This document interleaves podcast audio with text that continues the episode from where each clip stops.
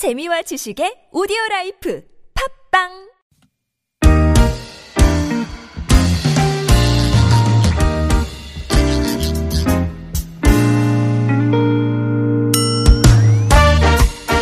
서울 속으로 2부 시작해 보겠습니다. 오늘 화요일은 노무 상담입니다.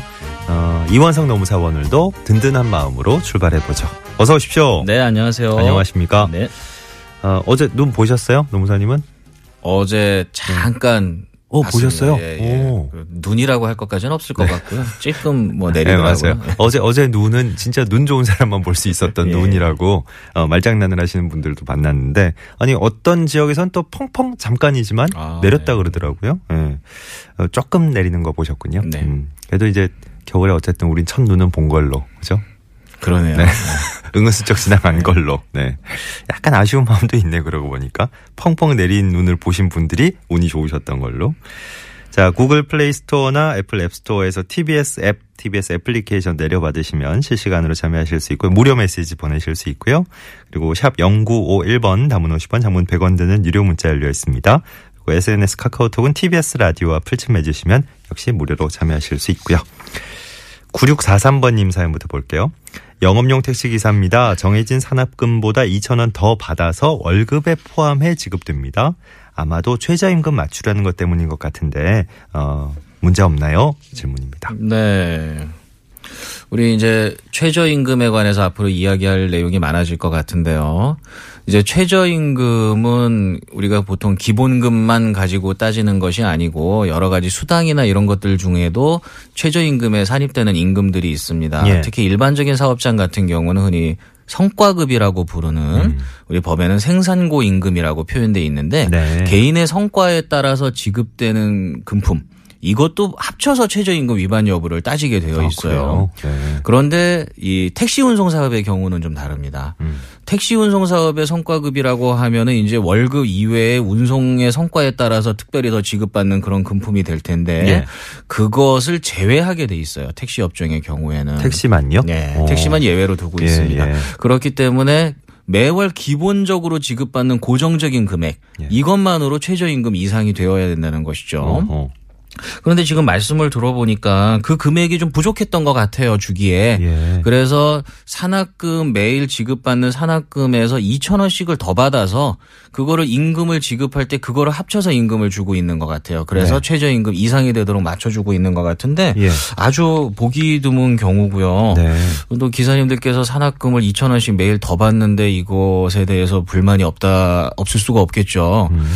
근데 두 가지 문제가 있습니다. 일단 첫 번째는 산학금이라 는 것은 보통 단체 협약으로 정해지는 것이거든요. 예. 노사 협의로 정해진 산학금을 사업주가 일방적으로 2천 원씩 더 납입해라라고 요구하는 것 자체가 단체 협약을 위반하는 문제가 발생하는 음. 것이고요. 네.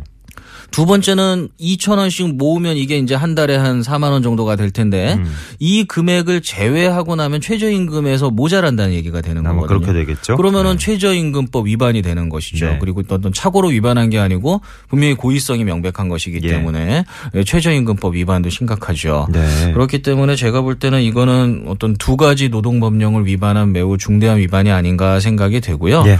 어, 물론 뭐 어떤 내용인지 모르겠으나 지금 일단 노동조합이 어떻게 알고 있는지를 좀 판단을 해봐야 될 것 같아요. 그래서 예. 기사님께서 노동조합의 이 사실에 대해서 노동조합이 어떤 입장을 가지고 있는지 확인하시고 노동조합을 통해서 정식으로 대응을 하시는 게 바람직하지 않은가 그렇게 생각됩니다. 음흠.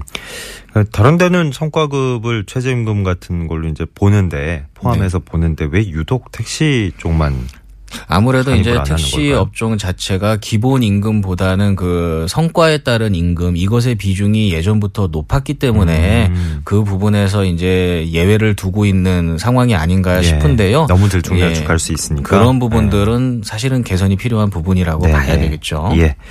자, 5072번님은 라디오 들을 때요, 최저임금 근로자 뉴스에 190만 원 미만이라고 했는데 제가 190만 원을 지금 받고 있습니다. 대상이 되는지요?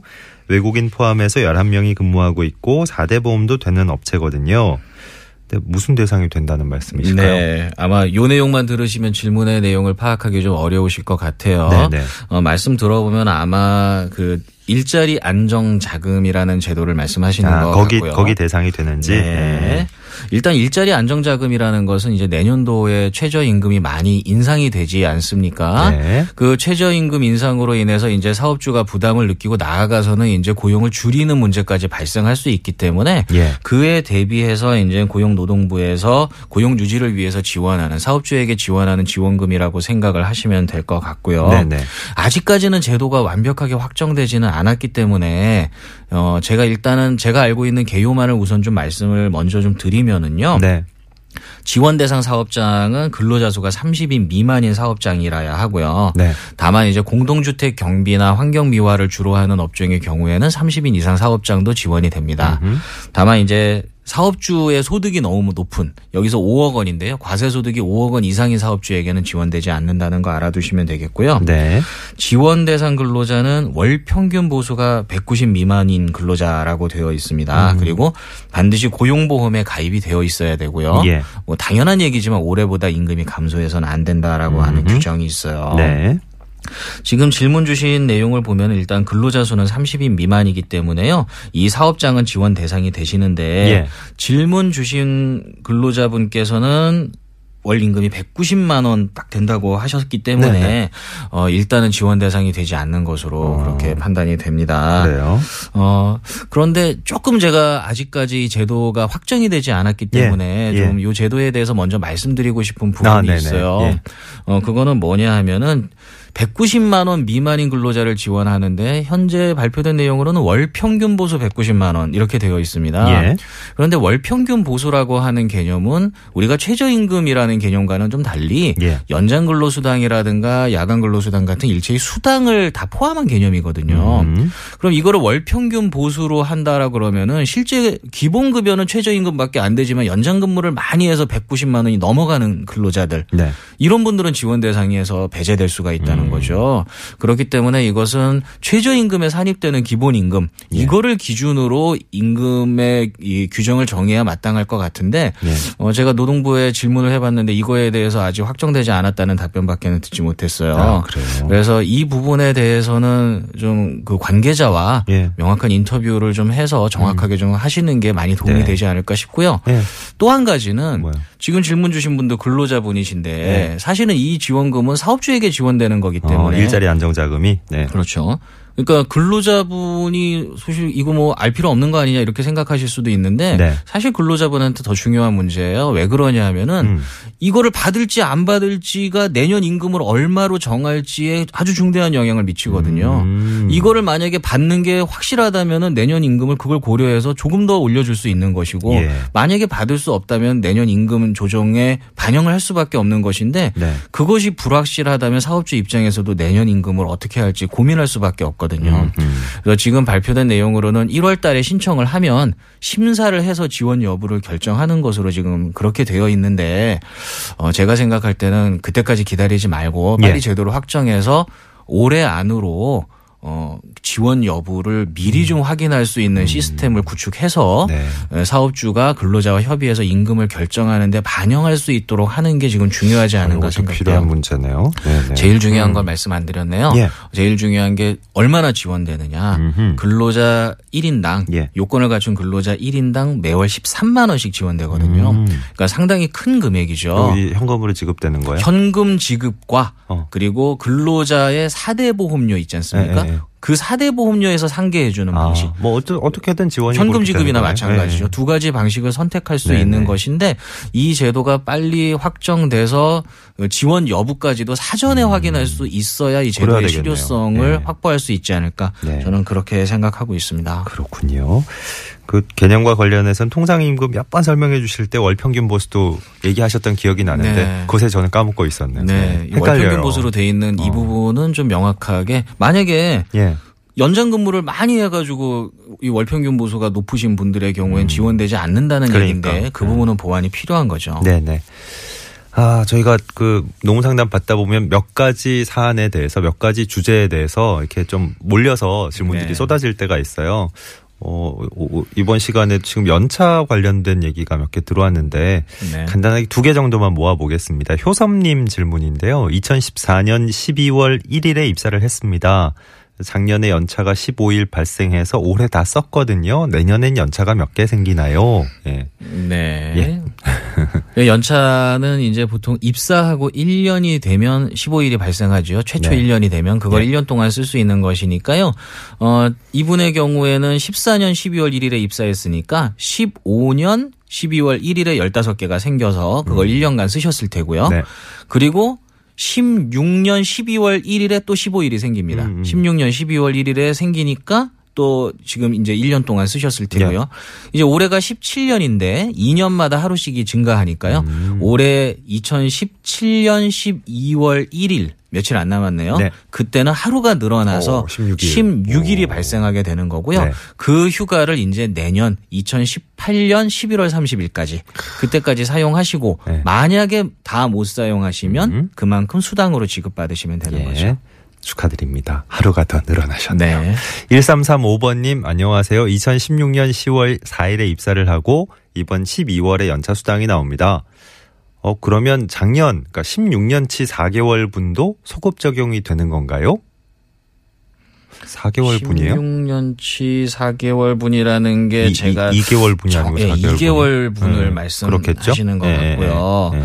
아마 이제 그 2개월 분을 뭐 회계년도 단위로 끊게 되면은 예. 10월하고 12월하고 사이에 그 차이가 있어서 말씀하시는 것 같은데 지금은 그렇게 계산하신 네. 것 같아요. 네. 근데 지금 아 이게 이미 연차 수당이 나온다고 말씀하셔서 제가 네. 이렇게 말씀드리기가 좀 죄송스러운데 예. 근로기준법의 내용 그대로 한다면 사실은 올해 연차 수당이 안 나오는 게 맞습니다. 아, 그래요? 어. 왜냐하면 네. 아까 말씀드린 경우랑 똑같이 어. 2016년 10월 4일 날 아, 입사를 그렇구나. 하셨죠. 아, 작년이군요. 작년에 어. 입사를 하셨기 때문에 네네. 2017년 10월 4일이 되어야 일단 15일이 생깁니다. 아, 그 15일을 이제 1년간 사용하시면 맞아요, 맞아요. 내년 네. 2018년 10월 4일 날 네. 그때 이제 남은 연차에 대해서 수당을 받을 수 있는 거거든요. 그 경우는 어떻게 계산하는 예, 건가, 그러면? 그래서 어. 이 부분은 아마 회사에서 미리 소급해가 소급이라고 할 수가 없네요. 이거를 음. 네. 이제 앞당겨서 예, 수당으로 지급하는 방식을 채택하고 있는 것 같고요. 음.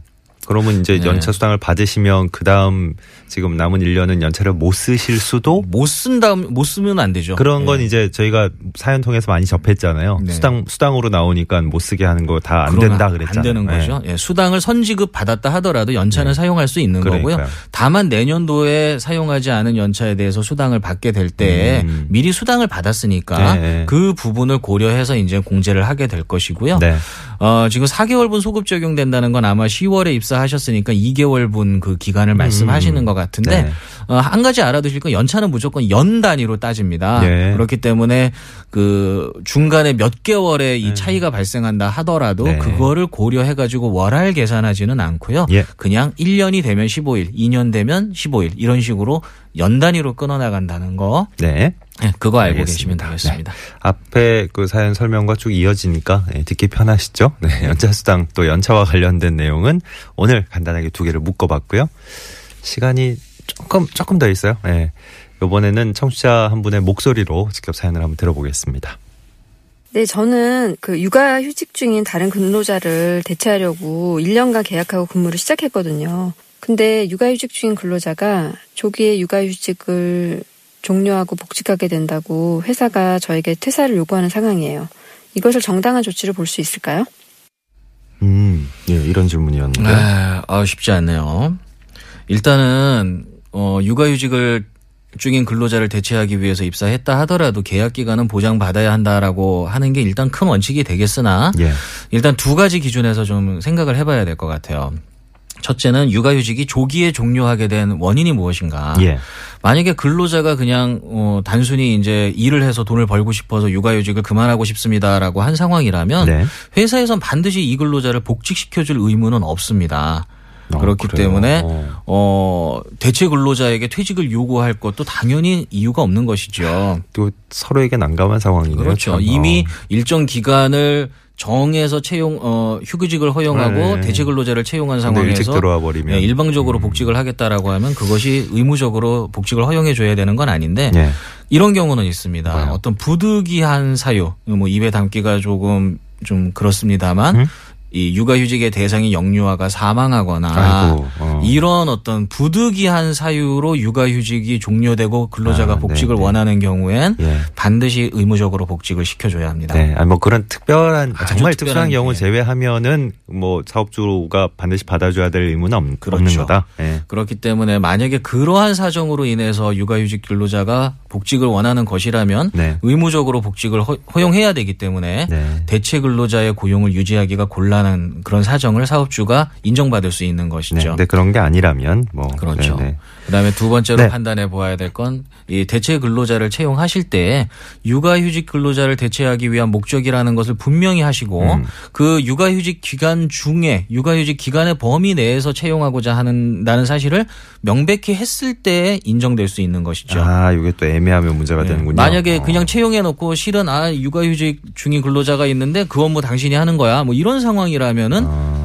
그건 안 되는 거죠. 예. 그렇기 때문에 지금 질문 주신 분께서 만약에 어, 처음 계약을 하실 때 육아휴직 근로자의 대체 목적으로 최대 1년간 계약하는 것입니다. 음. 라고 이미 통보를 받으셨고 기간이 명확하게 돼 있어야 된다는 얘기죠. 그렇죠. 어. 그리고 아까 말씀드렸듯이 그 육아휴직 종료가 어, 아주 부득이한 그런 사정으로 인한 것이라면 네. 어, 제가 볼 때는 이 경우에는 근로관계를 종료해도 부당해고로 인정되지는 않을 수 있고요. 음. 예. 만약에 이런 요건이 하나라도 갖추지 않은 상태라면 음, 음. 제가 볼 때는 부당해고로 인정될 가능성이 높습니다. 알겠습니다.